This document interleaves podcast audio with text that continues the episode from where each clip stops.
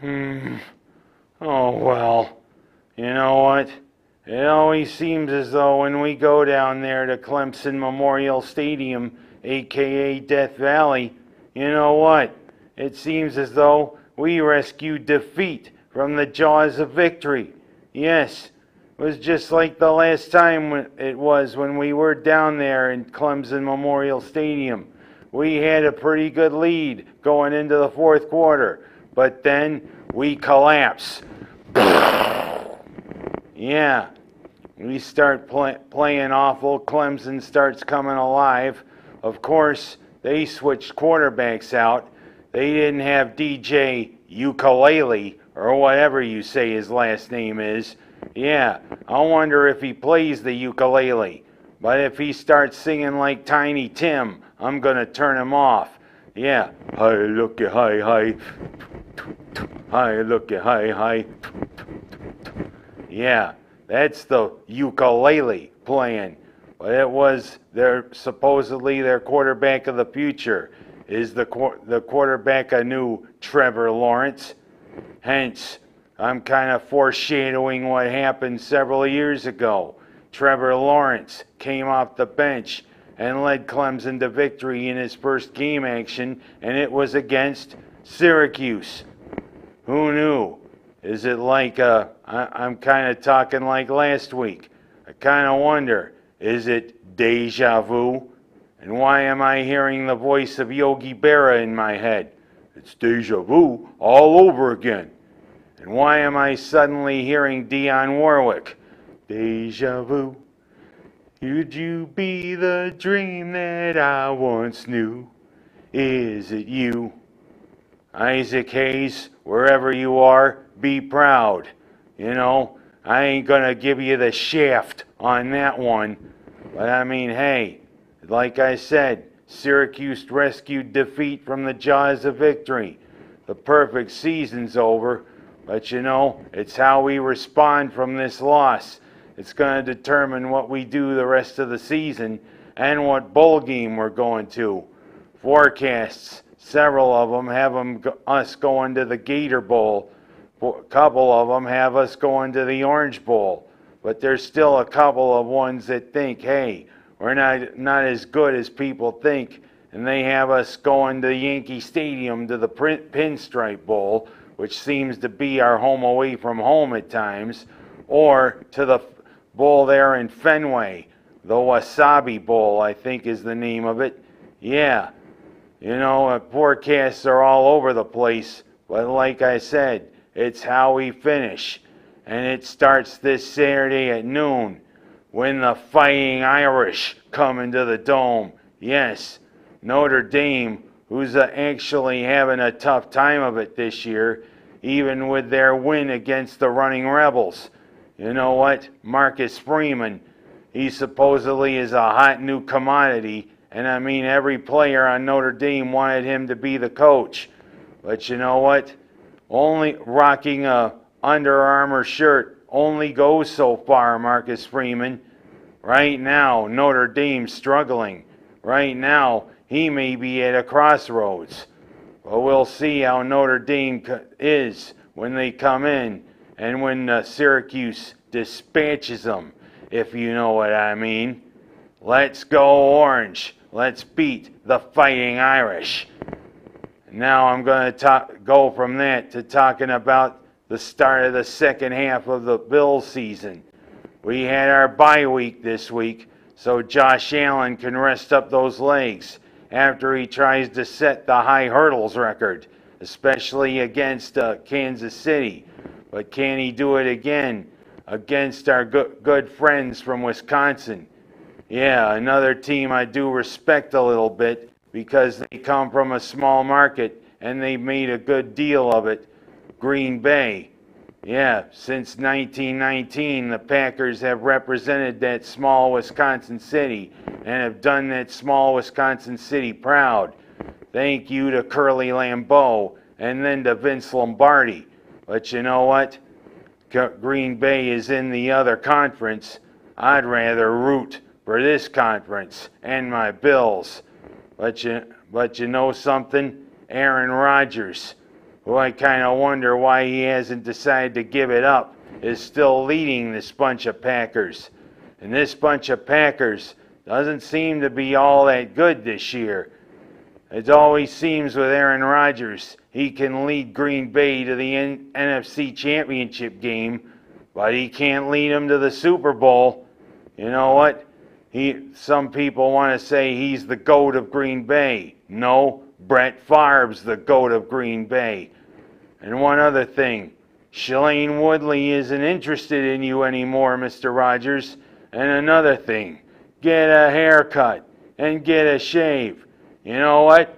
You may be 38 years old, but you're a bum. Yeah, Green Bay's going to come in and see what Buffalo football is all about. Let's go Bills, let's go Josh Allen. And can Stefon dig the competition against Green Bay?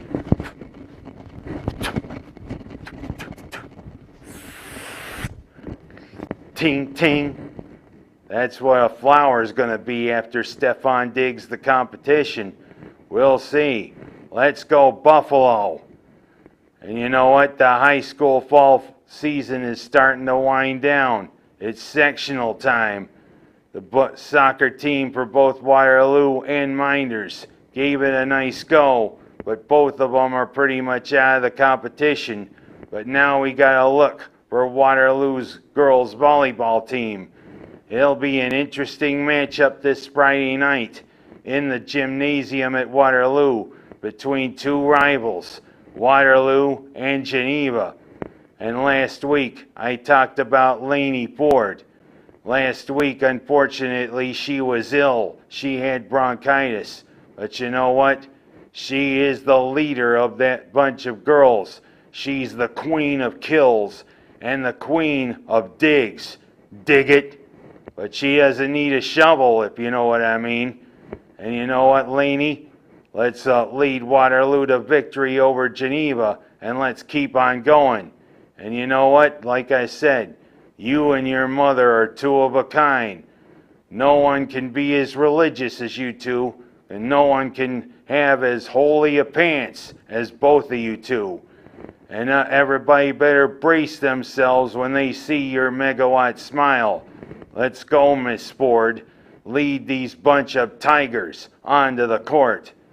And I do have to say thanks that uh, but Minders and Waterloo football teams pretty much mercifully the seasons are over. Waterloo with a victory against Vertus of Rochester, but Minders showing hey, they can't play football anymore. Losing big time to Canisteo Greenwood. And I guess they face each other again in the eight man bracket. Who can say, repeat offender? You know what, minders, maybe you ought to fuel yourselves. Go up north of Canisteo Greenwood High School. Maybe you can fill up on some Hornell chili, if you know what I mean, and let's get yourself ready. But I digress. I don't know if anybody can help these Blue Devils. And last but not least, it's getting towards the end of another Formula One season. Max Verstappen is about to win another uh, Formula One World Championship, showing that he is a big face of Formula One. And like his father, he's a chip off of the old block. Jos Verstappen was a pretty decent run, Formula One driver in his time, but Max has sent it into another millennium. And of course, there's always our friend Lewis Hamilton of uh, Great Britain still running. But what I want to talk about is Logan Sargent. He may become the first Formula One driver from the United States in about five and a half years since Alexander Rossi. And that has really bothered me for about 30, 35 years. I used to follow Formula One religiously in the 80s and the 90s. But the thing is, American drivers used to be pretty prevalent during Formula One's years in the 50s, 60s, and 70s. Thinking Phil Hill, Dan Gurney, Mario Andretti, and all of them. But there hasn't been a major American driver for some time. Eddie Cheever was the driver during the 80s. And for a while, about fif- 15 years ago, Scott Speed was in Formula One. Aptly named, even though he didn't have it to compete with the big boys. But you know, it's time that America had a presence again in Formula One. I know Michael Andretti, who tried it years ago, but only lasted one season at McLaren, is trying to get a team together. I know others are trying to get an American presence in Formula One. You know what?